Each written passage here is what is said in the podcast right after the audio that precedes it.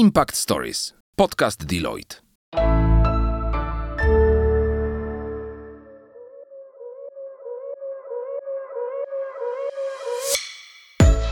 Cześć! Impact Stories powstało z myślą o studentach, którzy szukają inspiracji, chcą się rozwijać i poznawać świat biznesu od kuchni. Znasz zasadę nic o nas bez nas? My też! Dlatego Impact Stories prowadzą studentki i studenci różnych uczelni z całej Polski. To aktywne działaczki i działacze organizacji studenckich, którzy na chwilę chcą się znaleźć po drugiej stronie lustra. Dzięki Impact Stories spotkają się z ekspertkami i ekspertami Deloitte z różnych dziedzin, którzy podzielą się z nimi swoim doświadczeniem i odpowiedzą na najtrudniejsze pytania.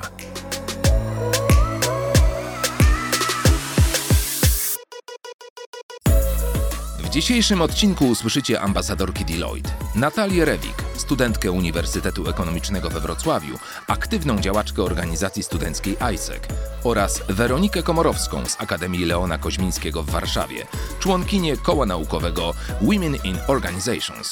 Ekspertem, z którym porozmawiają jest Tomasz Konik, partner zarządzający Deloitte. Dowiecie się o tym, jakie są ciemne strony bycia liderem, czy przywództwa można się nauczyć i jak koszykówka wpłynęła na funkcjonowanie Tomka w biznesie. Posłuchaj Impact Stories.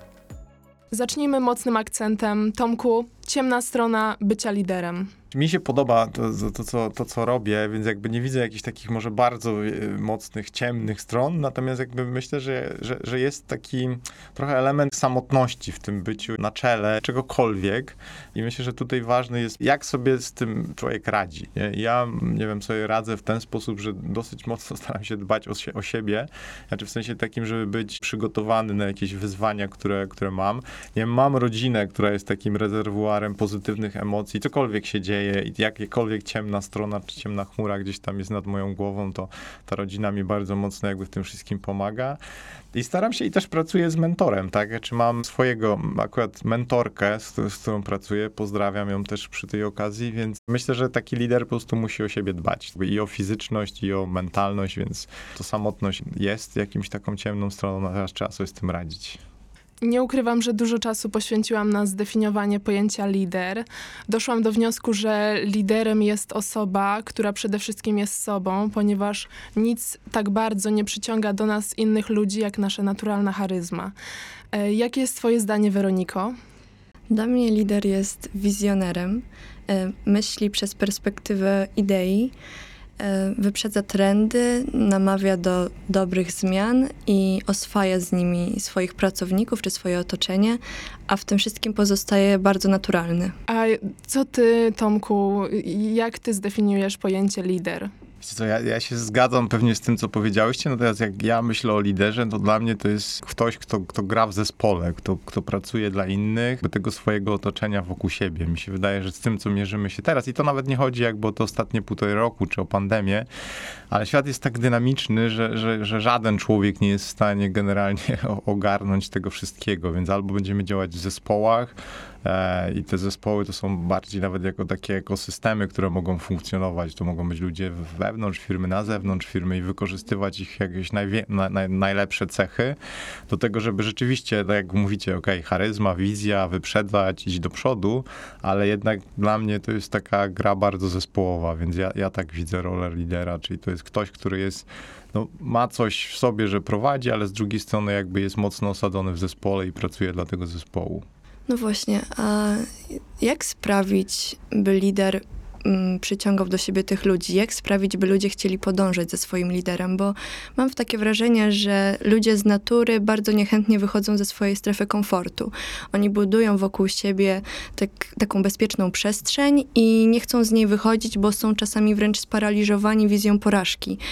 E, no a nie, nie rozwijając się, nie odnosimy sukcesów, a sukcesy pojedynczych osób składają się na sukces lidera tak naprawdę. I jak sprawić, by ludzie czuli ekscytację e, przed tymi wyzwaniami? Wiesz ja, ja wierzę w coś takiego, w taką, w taką własną motywację, czyli ja, ja też nie, nie, wiem, wydaje mi się, że chyba były kiedyś takie organizacje, które były bardziej takie nakazowe, tak, czyli jakby był jakiś tam zestaw nakazów, rozkazów, zasad i ludzie jakby mieli się ściśle jakby tych zasad trzymać. Natomiast ja myślę, że to do pewnego momentu jest efektywne rozwiązanie. Może w pewnych biznesach ciągle jakby to działa, natomiast ja bardzo wierzę w taką ludzką kreatywność, motywację i w sumie trochę się nie zgadzam z tym, że ludzie nie chcą wychodzić ze, ze swoich strefy komfortu. Wydaje mi się, że ludzie chcą, natomiast no, muszą mieć jakby poczucie, że działają w bezpiecznym środowisku. To znaczy, nie wszystko nam wychodzi. No, jeżeli będziemy karać, że jeżeli ktoś wziął ryzyko i tak naprawdę mu się nie udało i będziemy za to karać, no to tak, to stworzymy pewnie organizację, gdzie nie będzie chętnych, żeby podejmować jakby nowe wyzwania, czy wychodzić z tych stref komfortu. Natomiast jeżeli jakby właśnie będzie to środowisko takie, które będzie się wspierało, będzie działało właśnie jakby przez pryzmat tego zespołu, ale z drugiej strony będzie też dawało ludziom jakby realizację swoich planów. Ja zawsze byłem trochę prowadzony przez to, co ja chcę zrobić. Ja spędziłem już w Deloitte 20 lat i stąd mi się tutaj dosyć mocno podoba, z tego względu, że na każdym etapie mojej kariery czułem jakąś takie duże wsparcie, że mogę realizować to, co mi, to, co ja chcę. Wtedy miałem też największą motywację do, do robienia rzeczy. I myślę, że takich ludzi jest jakby wokoło bardzo dużo, e, więc myślę, że to się da zrobić. Natomiast rzeczywiście jakby to jest chyba trochę, no pewnie rola lidera, ale też rola takiego środowiska, które jest jakby, jakby stworzona tak? Więc mocno wierzę jakby w tą taką motywację. Jeżeli ludzie wierzą, że robią coś trochę dla siebie, to naprawdę są zaangażowani i naprawdę przekraczają wtedy oczekiwania i nie trzeba ich pilnować do tego, żeby jakby sprawdzać, czy oni realizują jakieś cele, czy nie realizują jakichś celów, bo zawsze je przekraczają, czy bo starają się je przekraczać. Nie zawsze to wychodzi, ale przynajmniej jakby to dążenie do tego, żeby być najlepszym jest mocno, mocno widoczne. Tak, to jest też chyba kwestia dobrania sobie odpowiedniego zespołu, odpowiednich ludzi, którzy właśnie potrafią sami się napędzać do działania, prawda?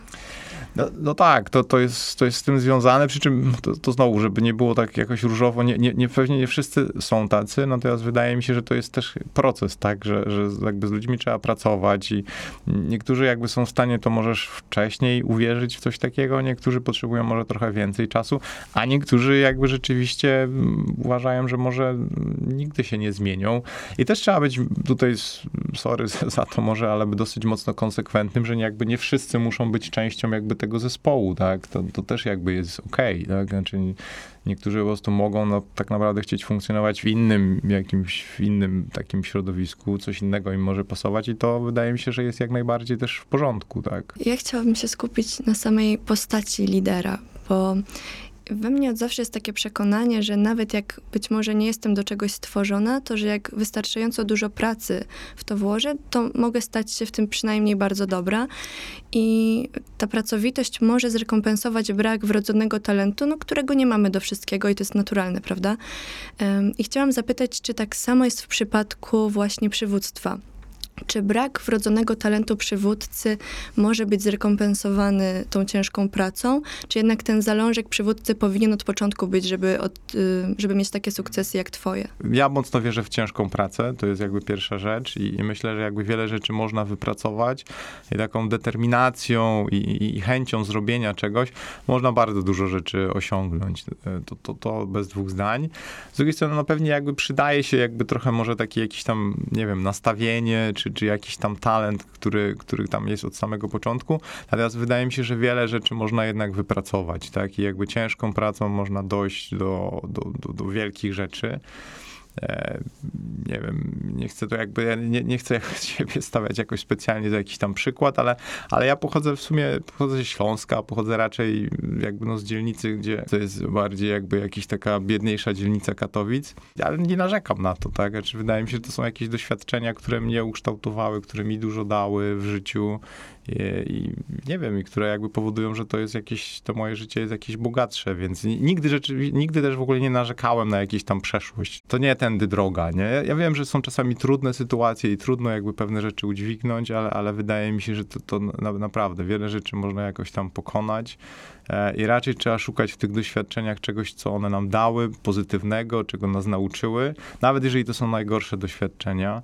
E, iść do przodu i patrzeć do przodu. To, co wiem na pewno, no to wiem, że jakby dużo czasu jakby pracowałem nad pewnymi rzeczami. E, I że to zawsze, no, no nie wiem, jestem zadowolony z miejsca, w którym jestem teraz i więc jakoś ta droga moja jakby, no ja jestem z niej zadowolony na pewno. E, i, i wiem ile czasu jakby spędzi, spędziłem nad tym, wiem ile jakby mnie to kosztowało, więc jakby te, ten element takiej determinacji, ciężkiej pracy i tego, że to jest też jakby ten, mi się wydaje, że jest za wiele osób, które jakby chce tak naprawdę wziąć odpowiedzialność, tak, tak naprawdę chce jakby wziąć jakiś tam, jakiś obszar i powiedzieć, okej, okay, to jest moja odpowiedzialność, teraz ja się tym będę zajmował i też mogę być z tego rozliczony, bo na końcu to też jest element, tak? Bierzemy za coś odpowiedzialność, więc ludzie nas patrzą i po jakimś okresie czasu jesteśmy z tego tytułu też rozliczani. Z autopsji wiem, y, że sport bardzo kształtuje charakter. Sama pływałam, tańczyłam, jeżdżę na rowerze, to jest w czasie teraźniejszym wszystko.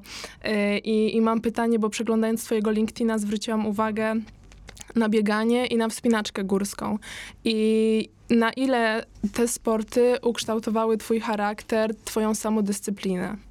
Wiesz co, jeżeli chodzi o sporty, to takim moim sportem, którego, nie wiem, może nie widać rzeczywiście na moim LinkedInie, ale to jest sport, który ciągle uprawiam, to jest koszykówka. Właśnie spytać, czy jest coś, jest... czego nie pokazałeś nie na LinkedInie. Tak, tak. tak.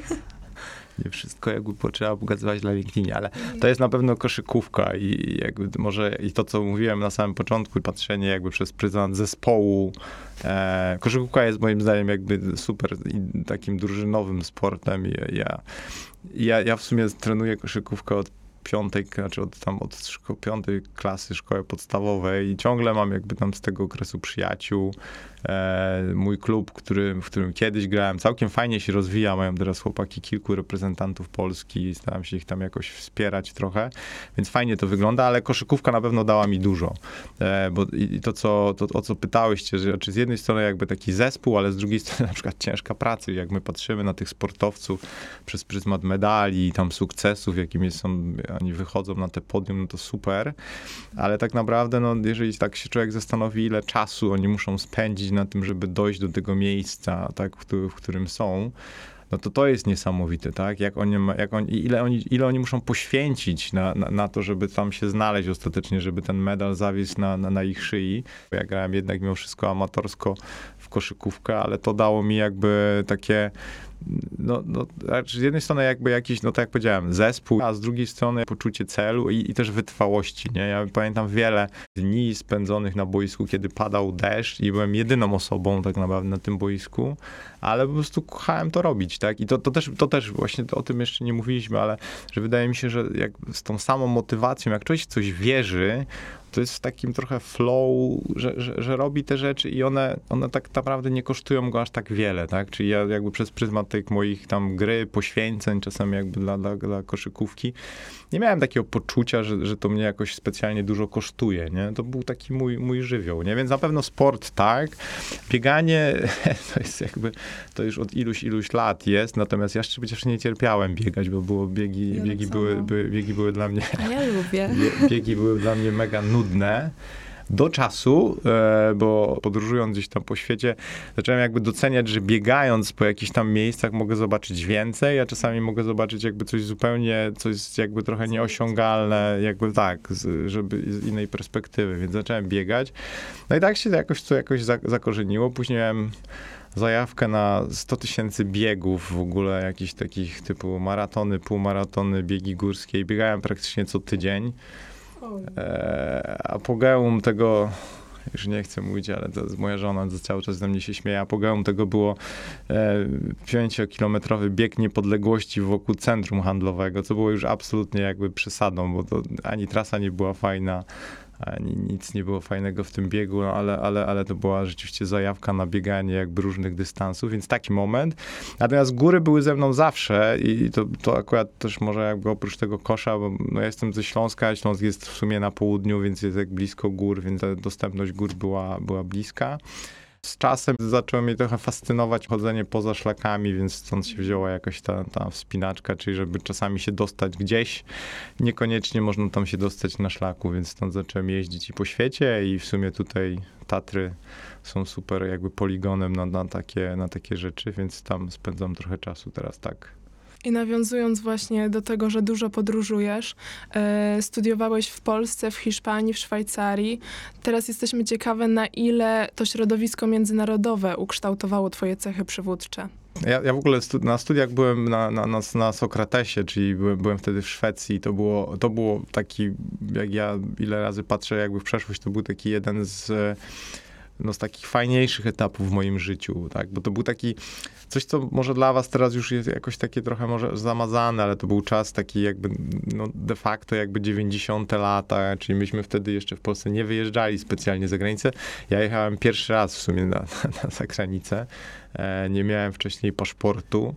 E, też moja, nigdy nie byliśmy za, za granicą wcześniej, więc to, to stypendium było takim pierwszym otwarciem i ono mi super dużo rzeczy dało. No przede wszystkim jak poznałem ludzi z innych, z, z innych części świata, z innej części Europy.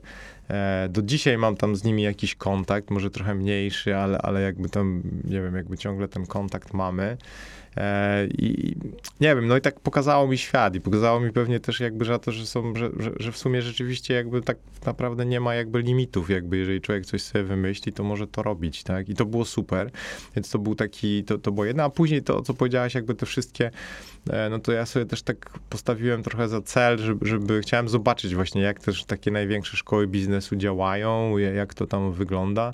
I tak, rzeczywiście też po części dzięki firmie, po części, no tak, dzięki firmie, która jakoś tam się zgodziła, no to to miałem możliwość jakby rzeczywiście studiować i na Harvardzie, i na Oksfordzie w ostatnim czasie, i na JESE w Barcelonie i to były super, super jakby takie znowu otwierające, inspirujące rzeczy, plus jakby dawały rzeczywiście dostęp do jakby super ludzi, tak, z którymi można było jakby spędzić czas, nie wiem, porozmawiać, jakąś inną perspektywę posłuchać, tak, to były dla mnie ważne rzeczy. No właśnie Tomku, ludzie, ludzie, ludzie. W swoich wypowiedziach często podkreślasz, że kładziesz duży nacisk na ludzi, gdzie teraz w XXI wieku cały świat skupia się na technologii. Czy mimo swojej powszechności ona nie jest dla ciebie tak ważna? Nie, technologia jest dla mnie ważna, natomiast mi się wydaje, że tutaj mówimy trochę o dwóch różnych rzeczach. Znaczy ja bardziej jednak mimo wszystko patrzę na technologię jakby z punktu widzenia trochę może narzędzia, które jest nam jakby pomocne do realizacji określonych celów. Czyli technologia ewidentnie jakby wchodzi w nasze życie, będzie pewnie wchodziła jeszcze bardziej, natomiast e, no, ja mocno jednak wierzę, że człowiek powinien cały czas być e, jednak w centrum te, tego, tego wydarzenia i technologia raczej powinna służyć człowiekowi do realizacji określonych celów, a nie zawładnąć nami czy naszym życiem. I szczerze powiedziawszy, mam nadzieję, że, e, że, że, że za mojego życia przynajmniej, czy w ogóle za naszego życia, o, może tak, jakby tak, to, to się nie zmieni, tak, że jednak jakby człowiek cały czas będzie w centrum. W związku z tym, znowu, ja, ja, ja wierzę w technologię, wierzę w ten rozwój, który się teraz dzieje, ale człowiek jest w centrum jakby tych wydarzeń i, i to się nie może zmienić. Mhm. Jest to jak najbardziej prawidłowe. Tak, człowiek powinien adaptować się do zmian, uczyć się nowych rzeczy, a, a nie bać się technologii. Tak, tak, tak, to prawda. Na koniec naszego podcastu, Tomku, poleć nam proszę trzy książki, takie absolutnie on top, które są w twojej biblioteczce, które może polecić nam lider bardzo dużej organizacji. To nie będą jakieś takie książki typu jakby właśnie tam leadership w jeden dzień, ale generalnie to, co ja czytam, więc e, ja czytam ostatnio takie kilka rzeczy z różnych, z różnych obszarów, ale jakby polecam je absolutnie. Pierwsza to jest książka Cokolwiek powiesz, nie mów, e, nie, mów nic. Nie wiem, czy o czymś takim słyszeliście. To jest książka pisana przez amerykańskiego autora, i dotyczy konfliktu jakby w Irlandii Północnej. To jest książka, która jest przedstawiona jakby z perspektywy ludzkich zachowań, czyli jakby konflikt duży, zbrojny, ale tak naprawdę z perspektywy poszczególnych ludzi, którzy są zaangażowani. Absolutnie, jak dla mnie, no jakby super, super rzecz, która jakby pokazuje, dlaczego, nie wiem, podejmujemy takie decyzje, a nie inne, co tam nas może doprowadzić i jakby jakie są też konsekwencje tego, więc jakby polecam. Druga rzecz, taka, którą, którą też czytałem ostatnio, to są Bieszczady dla tych, którzy lubią chodzić własnymi ścieżkami Adriana Markowskiego, czyli polskiego autora, Ostatnio właśnie nawet mu gratulowałem na, na, na Facebooku tej książki. Jakby książka, która pisze o Bieszczadach. Wszyscy chcą wyjechać do, Bieszczady w pewnym momencie, tak rzucić wszystko i pojechać w Bieszczady. Natomiast to jest, e, to jest książka, która jakby tak pokazuje miejsca. Ja, ja byłem wiele razy w Bieszczadach, które jakby miejsca, które ja znam, ale tak, nie wiem, podoba mi się bardzo styl tego, tego autora, który jest taki bezpretensjonalny, taki prosty i mi się to super czytało, nie? Więc jakby czytałem to bardzo szybko. I ostatnia rzecz, trochę jakby związana może z moimi jakimiś tam nazywam aspiracje, znaczy podróżami, kiedy tych podróży jest teraz mniej, nie, nie, nie mamy, to czytałem taką książkę, to jest chyba książka dla dzieci w ogóle, bardziej jako taki, taki atlas. To jest Atlas Podróżników, historię wypraw na koniec świata. To jest portugalskiej autorki jest fenomenalna, tak? Czyli opisuje trochę ludzi jakby z naszej historii, Marco Polo, czy jakby tego typu podróżnicy, którzy jakby przekraczali absolutnie granice wszystkiego, tak? Ta książka, mówię, bardziej dla dzieci, starałem się czytać ją moim też dziewczynom, ale, ale polecam ją też. Dziękujemy bardzo. To była dla nas wielka przyjemność móc poznać tak wspaniałą osobowość i takiego lidera. E, życzę nam wszystkim, żebyśmy wszyscy na naszej ścieżce trafiali na tak otwartych e, ludzi, którzy, którzy zawsze będą sobą i będą po prostu naturalni. Dziękujemy Tak, bardzo. Ja też bardzo chciałam podziękować za rozmowę. Myślę, że nasi słuchacze, widzowie też poczują się zainspirowani tą rozmową. Mam przynajmniej taką nadzieję. No i życzymy wszystkiego dobrego na dalszej drodze i dalszych sukcesów. Ja dziękuję i naprawdę dziękuję też za, za, za tą rozmowę z tak wspaniałymi, inspirującymi studentkami. Nie, ba, naprawdę bardzo miło było was poznać i, i fajnie była, fajna była ta rozmowa. Mam nadzieję, że nie stresowaliśmy się tutaj wszyscy i spędziliśmy miło ten czas. Dzięki wielkie. Dziękujemy Zgadza się. bardzo. Dziękujemy bardzo.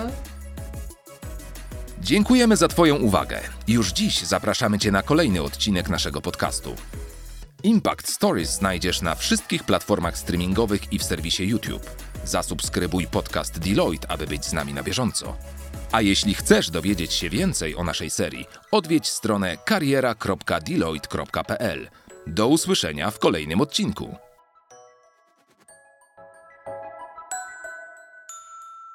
Impact Stories. Podcast Deloitte.